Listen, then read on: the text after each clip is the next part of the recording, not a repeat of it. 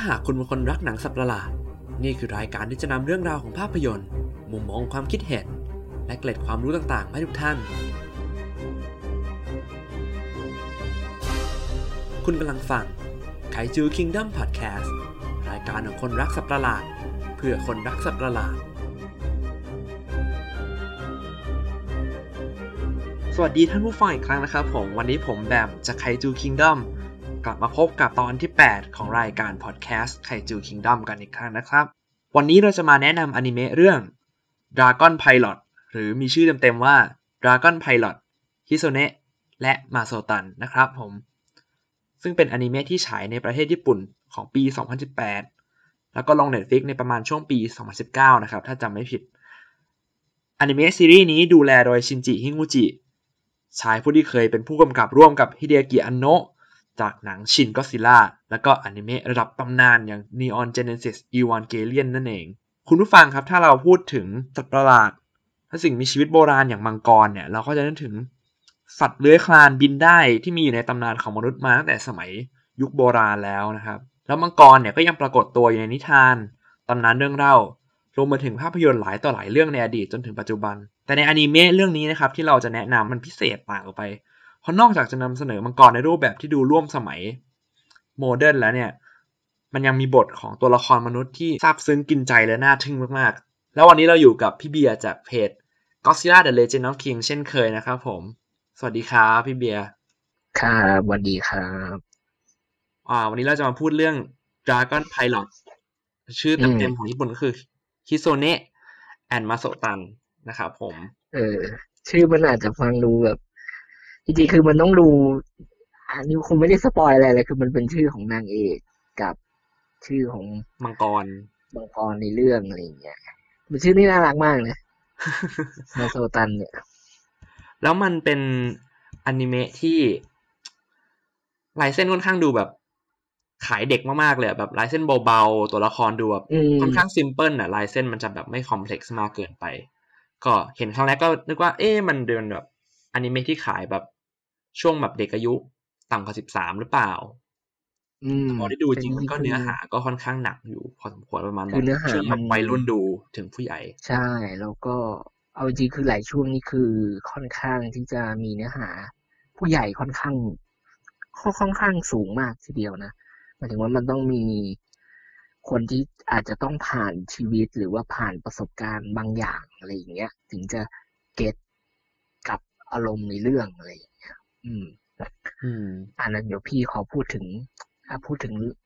เรื่องย่อมันก่อนละกันคือ Dragon Pilot เนี่ยเป็นซีรีส์แอนิเมชั่นหรืออนิเมะอ่ะของญี่ปุ่นมันมีกี่ตอนนะสิบ สิบสองป่ะสิบสองตอนครับสิบสอง สิบสองความยาวทั้ง อี พี เนี่ยมันประมาณ อี พี แล้วมันยี่สิบห้านาทีอ่าก็ดูแบบตามมาตรฐานอนิเมะป่ะสมัยนี้อย่างของอุลตร้าแมนเนี่ยก็ยี่สิบห้าใช่ป่ะเหมือนกันเลยประมาณยี่สิบกว่านาทีครับอืมแล้วก็คือในส่วนของเรื่องย่อเนี่ยก็คือมันเล่าเรื่องเกี่ยวกับต้องบอกแนวมาก่อนมันเป็นแนวคอมเมดี้ดราม่าอ่ามันจะอยู่สองอารมณ์นี้เป็นหลักอะไรอย่างเงี้ยก็เป็นเรื่องของอ่าผู้หญิงคนหนึ่งที่เอ่อเหมือนกับว่าเป็นคนอยู่ในไอกองทัพอากาศเออแต่อาจจะมันมีหมุดหมายอันนึงที่สำคัญมากแต่หนังมันเล่าแบบ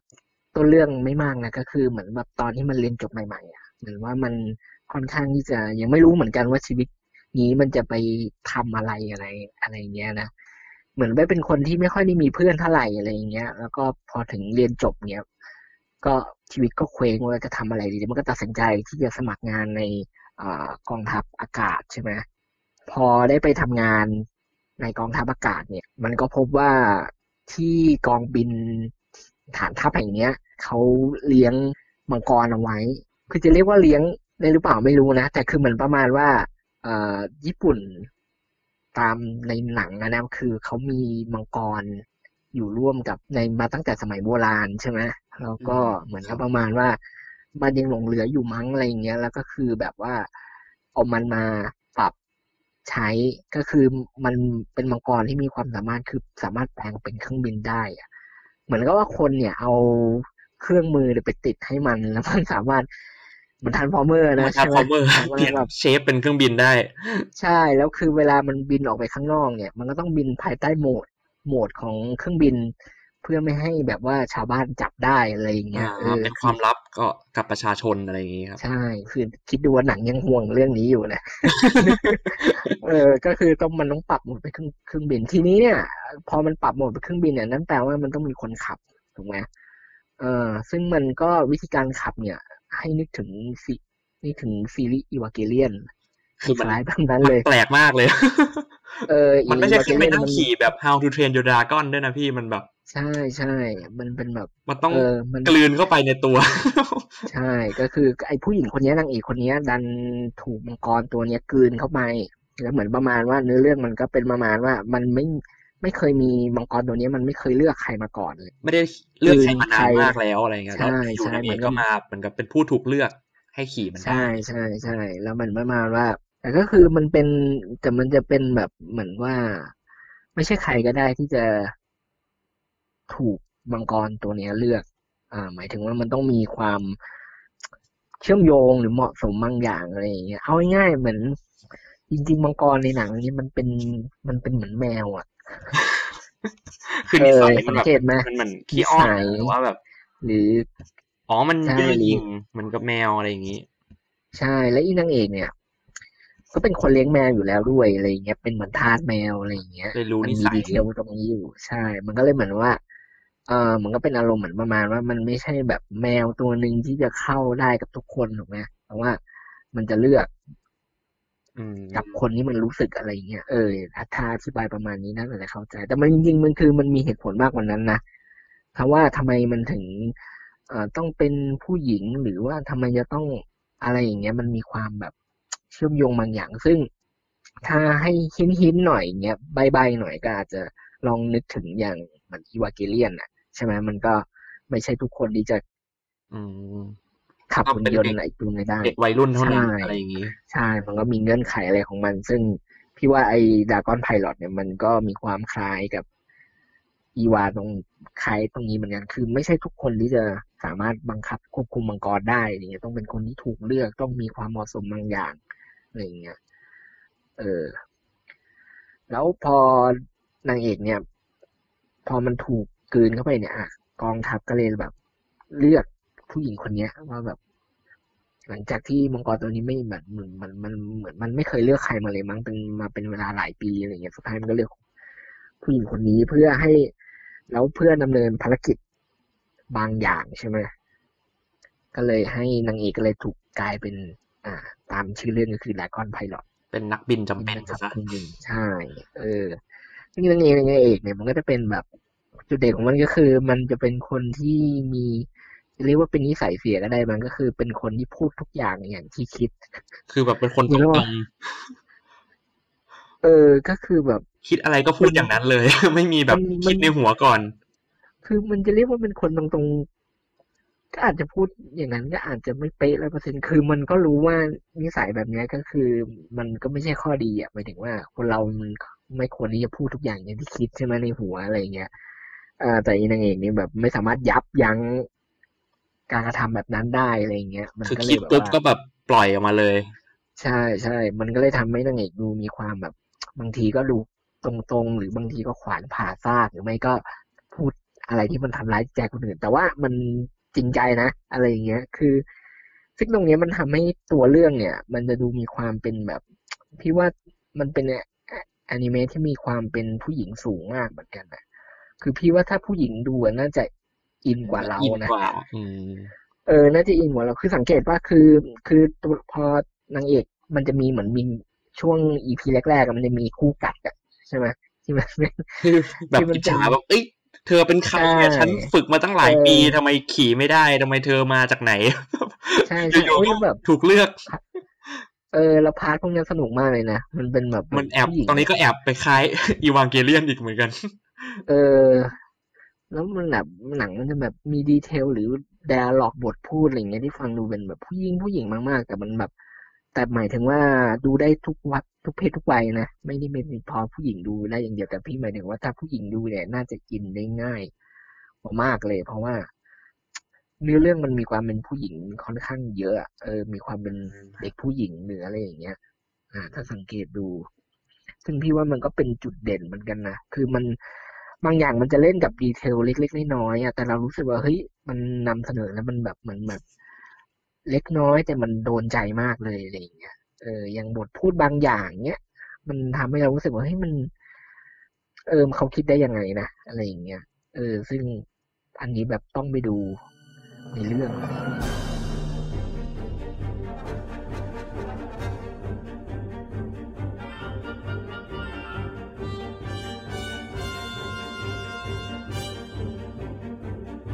วเบื้องหลังน่าจะให้พูดที่มันเกี่ยวกับGodzillaหน่อยก็คือแบบชินจิฮิงุจิมาเป็นแบบโปรดิวทำได้ที่โปรดิวเซอร์อะไรแบบนี้ประมาณนี้แล้วสรุปหน้าที่เขาคืออะไรกันแน่เขาเขาพ่วงกับก็ไม่ใช่แต่ว่าเขามีแบบส่วนเกี่ยวข้องกับ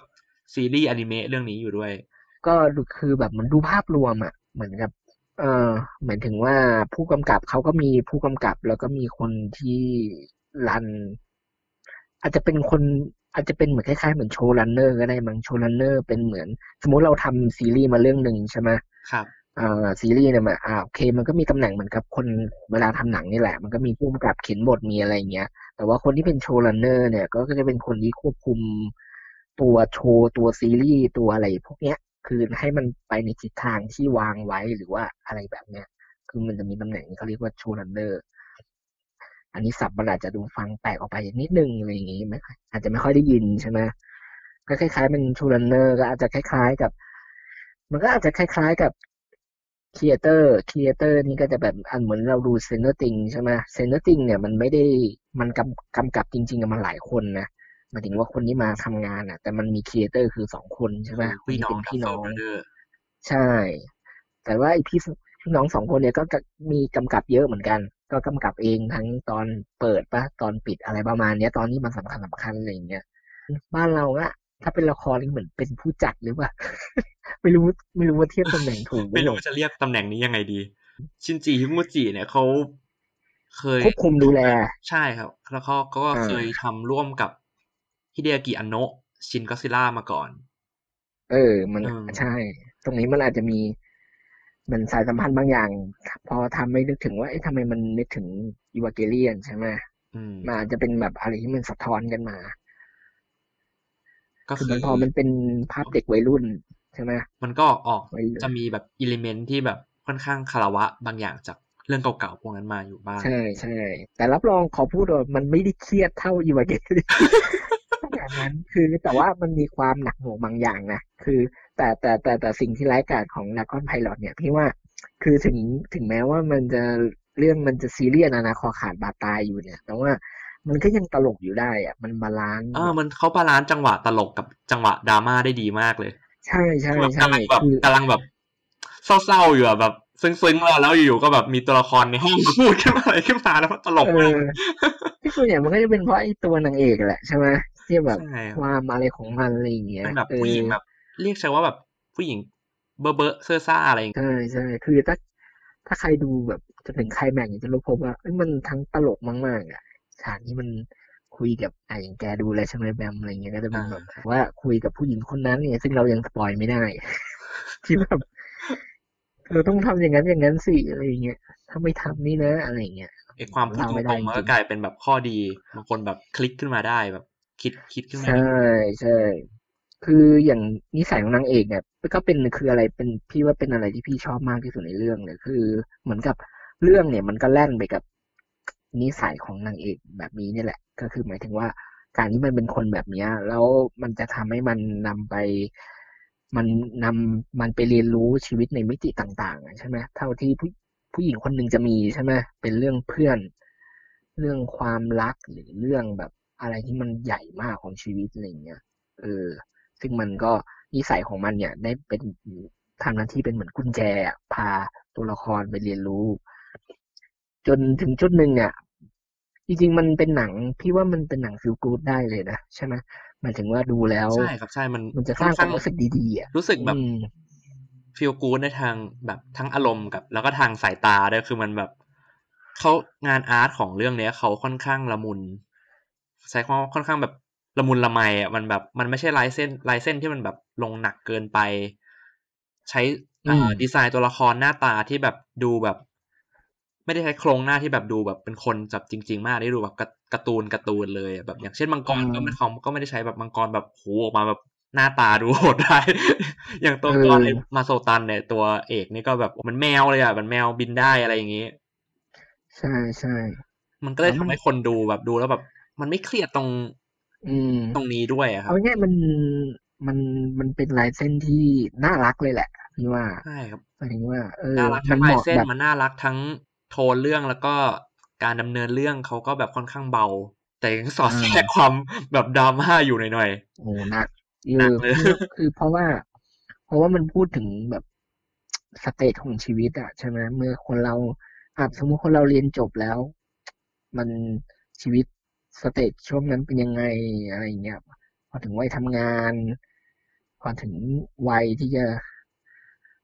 ต้องรู้สึกกับใครสักคนอะไรอย่างเงี้ยคือมันก็พูดอะไรที่มันแบบค่อนข้างแบบหนักอยู่เหมือนกันแต่ว่ามันแต่รับรองว่าไม่เวอร์เหมือนอีวาเกเลียนไม่ต้องกลัวเพราะพาร์ทความรักของเรื่องเนี้ยมันจะมีตอนที่มันแบบเป็นเกี่ยวกับเรื่องแบบความรักเลยซึ่งอันนี้ก็แอบสปอยนิดนึงคือมันจะมีกฎอีกอย่างนึงของเรื่องที่มันสปอยไม่ได้ว่าเหตุผลเพราะอะไรแต่ว่าเขาห้ามให้นักบินมังกรเนี่ยมีความรักเออเออซึ่งไอตอนเอพิโซดเนี้ยมันสาวผมมันสนุกมากมันเหมือนกับดูแบบหนังลอมคอมเรื่องนึงเลยอืมใช่ใช่แล้วแล้วก็เหมือนแบบมันดีเทลมันละเอียดถึงขั้นนี้ว่าการเรียกชื่อมังกรอะไรอย่างนี้ก็มีดีเทลของมันเองนะหมายถึงว่าหมายถึงว่ามันก็จะมีแบบเออเหตุผลของมันอยู่อะซึ่งมันมันดูเหมือนแบบมันนำเสนอแบบดูแบบง่ายๆแต่ความจริงมันดูซับซ้อนมากเลยการที่จะตั้งชื่อมังกรหรือว่าการที่จะเรียกชื่อมันขึ้นมาอะไรอย่างนี้แล้วคาแรคเตอร์ของนักบินมังกรแต่ละคนเนี่ยหรือแม้กระทั่งแบบคนที่แบบผู้พันพันโทระดับสูงแต่ละคนเนี่ยก็แบบคาแรคเตอร์แบบชัดเจนมาก แต่ละคนค่อนข้างแบบอันนี้ก็เป็นเหมือนสไตล์หนังญี่ปุ่นนะนะที่มันค่อนข้างแบบจริงๆถ้าคาแรคเตอร์มันก็จัดมามาในชัดเจนคนนึงก็แบบมาสายล่าเริงแบบนางเอกนี้คนนึงแบบก็จะมาสายเท่แบบฉันมั่นใจไม่ต้องมาสอนฉันอะไรอย่างนี้เออใช่ใช่แต่ถ้าพูดถึงในเรื่องของบางคนบอกว่าบางคนอาจจะสนใจในแง่ที่ว่ามันเป็นพล็อตเกี่ยวกับอ่ามังกรโบราณใช่ไหมที่ถูกกองทัพอากาศนำมาใช้ภารกิจบางอย่างซึ่งมันก็เกี่ยวโยงกับสิ่งความเป็นมาในอดีตอันนี้ซึ่งอันนี้เราจะไม่แตะเราเพราะมันเล่าไม่ได้ มันมันเล่าไม่ได้จริงมันจะไปสปอยช่วงท้ายของซีรีส์ใช่แต่เหมือนประมาณว่าถ้าคนที่สนใจพอดเกี่ยวกับอ่านพอมันเป็นแนวเหมือนเป็นแนวเหมือนพูดภาษาชาวบ้านก็เป็นแนวกองกำลังมังกรลึกลับอะไรอย่างงี้ใช่ไหมแบบกองกำลังพิเศษอะไรอย่างเงี้ยก็ถ้าจะดูเอาเฉพาะเอาวันนี้ก็พอไหวนะแต่ว่าใครจะไปหวังแบบมังกรจะออกมาบู๊แอคชั่นไบเคิลเบย์อะไรอย่างเงี้ยแบบบอกโอ้ยผมไปดูมาแล้วไม่เห็นเหมือน How to Train Your Dragon เลยเออมันไม่ใช่คือ How to Train อย่างนั้นนะอันนั้นยังบู๊กว่านะอันนั้นยังดูแบบมีแอคชั่นคือแต่อันนี้มันก็มีแอคชั่นนะแต่มันไม่ได้เป็นแอคชั่นแบบยังไงดิอันนี้มันค่อนข้างแบบสโลว์ไปเรื่อยๆมันกับชีวิตในฐานกองทัพอากาศกับไอ้มังกรแล้วก็แบบนักบินนะครับอืมคือมันก็มีมิชชั่นของมันนะนะที่ค่อนข้างแบบยิ่งใหญ่อยู่แล้วก็เหมือนแบบคือแบบเอื้อให้มันมีแอคชั่นอ่ะคือให้มันเราลุ้นอะไรก็มีอยู่แล้วแหละแต่หมายถึงว่าใครจะไปหวังแบบโหนี่เป็นเหมือนแบบกองกำลังมังกรแอคชั่นบู๊แล้วออกมังกรขี่ออกมายิงกันพูดสรุปง่ายๆมันมันเป็นเรื่องราวของผู้หญิงที่มันบ้าแมวอ่ะแล้วก็ต้องมาเลี้ยงมังกรที่มีนิสัยเหมือนแมวอ่ะแหละแบบน่าจะชัดสุดแล้วถูกไหมฉะนั้นสำหรับผมก็เป็นอ่าเรื่องของผู้หญิงคนนึงที่จะต้องแบบอยู่ๆมารับแบกรับความรับผิดชอบอย่างนึงที่ไอ้มันจะเปลี่ยนแบบ attitude ของคนรอบข้างไปด้วยทั้งและทั้งตัวเขาด้วยเองด้วยส่วนตัวเลยเนี่ยคนถ้านับแบบงานที่ได้ดูในปีเนี้ยพี่ว่าสำหรับพี่เลยคือ Dragon Pilot นี่คืออยู่อันดับเรียกว่าคงจะต้นๆเลยล่ะของปีนี้แห่งความในแง่ความประทับใจอะไรอย่างเงี้ยมันดูสนุกมากสองพันสิบเก้านี้ใช่ไหมครับเพราะว่าจริงๆมัน ปล่อยไปในปีที่แล้วสองพันสิบแปดเออจริงก็คือเหมือนกับเขาฉายทีวีมาก่อนที่ญี่ปุ่นแล้วก็ค่อยมาลง Netflix ปีนี้ภายหลังจากนั้นแล้วก็เหมือนกับบ้านเราก็โชคดีก็คือได้ดูด้วยจริงๆเหมือนพี่ไปคือจะบอกอย่างหนึ่งว่าเพลงเปิดเพราะมากๆโอ้งานอาร์ตตอนแบบเพลงเพลงเปิดนี่สวยมากเลยแบบสวยมากแล้วก็เพลงเขาแบบเป็นแบบจอคอมได้เลยอะเออจะบอกอย่างนึงว่า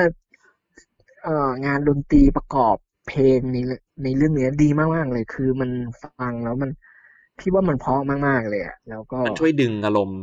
ออกมาใช่ๆแล้วก็เหมือนแบบแล้วพี่คือพี่ตามไปฟังเพลงซาวด์แทร็กไปเปิดหาอัดไปเปิดใน YouTube ใช่ไหมเขาปรากฏว่าในเมนต์เนี่ยมีแต่คนแบบ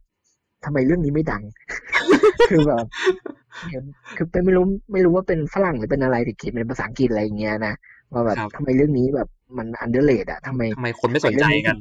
ใช่คือมันควรจะป๊อปกว่านี้หรือเปล่าหมายถึงว่าคนจะเป็นคนที่ที่รู้จักเยอะกว่านี้คือเอาง่ายๆคือเราดูในอย่างพี่ดูในในในวงแบบวงเพื่อนของพี่เนี่ยมันก็ไม่ไม่กี่คนที่เคยดูเรื่องนี้นะเออแบบน้อยมากเลยเมื่อเทียบแบบความ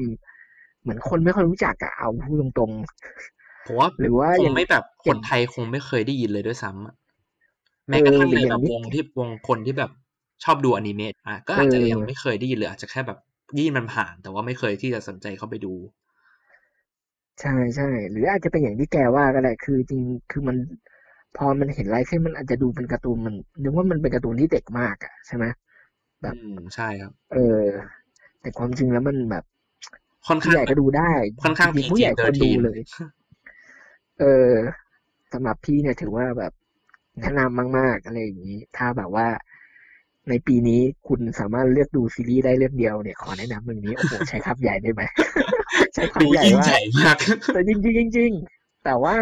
ต้องบอกกันว่าเออเดี๋ยวคนคาดหวังสูงแบบไปดูแล้วไม่สนุกจริงๆต้องบอกว่า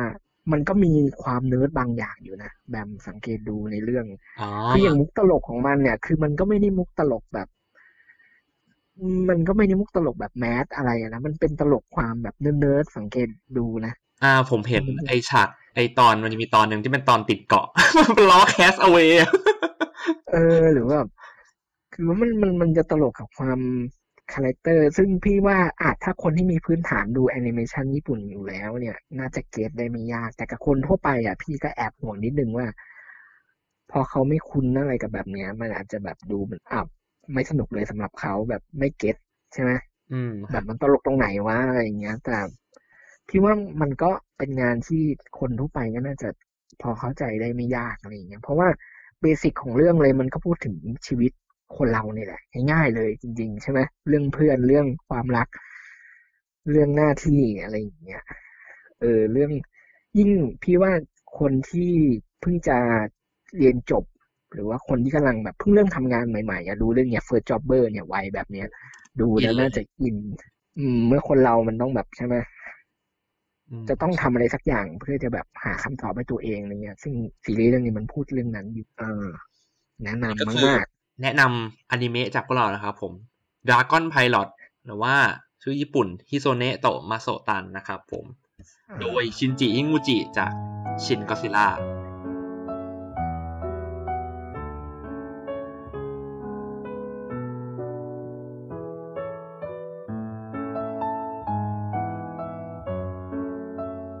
สามารถดูได้ทาง Netflix นะครับ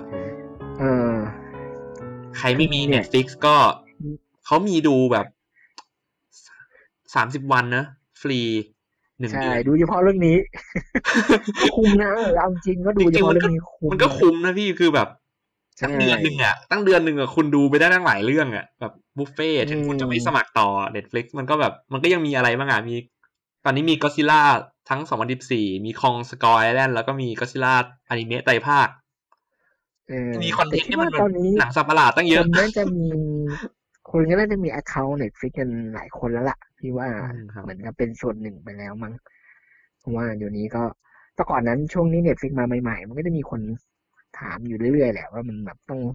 สมัครยังไงอะไรอย่างเงี้ยแต่ตอนนี้ดูเหมือนแบบจะเป็นส่วนหนึ่งกัน ในชีวิตไปแล้วมั้งแบบใช่ไหมอย่าไปดูของเถื่อนเลยถ้าแบบถ้าดูไม่ได้จริงๆอะไรเงี้ยอืม Netflix เนี่ยเขาก็มีซับไทยให้พร้อมเลยโอเคครับแนะนำมากๆครับผมแนะนำเหมือนกันครับอืมห้าดาวก้อนไพลอตครับผมเอาห้าดาวเลยเหรอเอาเยอะเลยโหอันนี้อวยมากเลยเอออวยมากเลยอย่างเงี้ยคือพี่ไม่รู้คำคำว่าห้าดาวนี่คือแบบเหมือนจะใช้คำแบบเต็มคะแนนเต็มคำว่ายอดเยี่ยมมากแต่ใครยังมาแบบให้ย่อยว่าหนึ่งหมายถึงอะไรบ้างเนี่ยขี้เกียจอธิบายนะเอาเป็นว่าห้าดาวเลยนี่ก็ขอลาไปก่อนหวังว่าจะสร้างความอยากดูอนิเมะเรื่องนี้เออเพราะว่าที่มาคุยกันเนี่ยที่มาคุยเนี่ยคืออยากให้คนดูกัน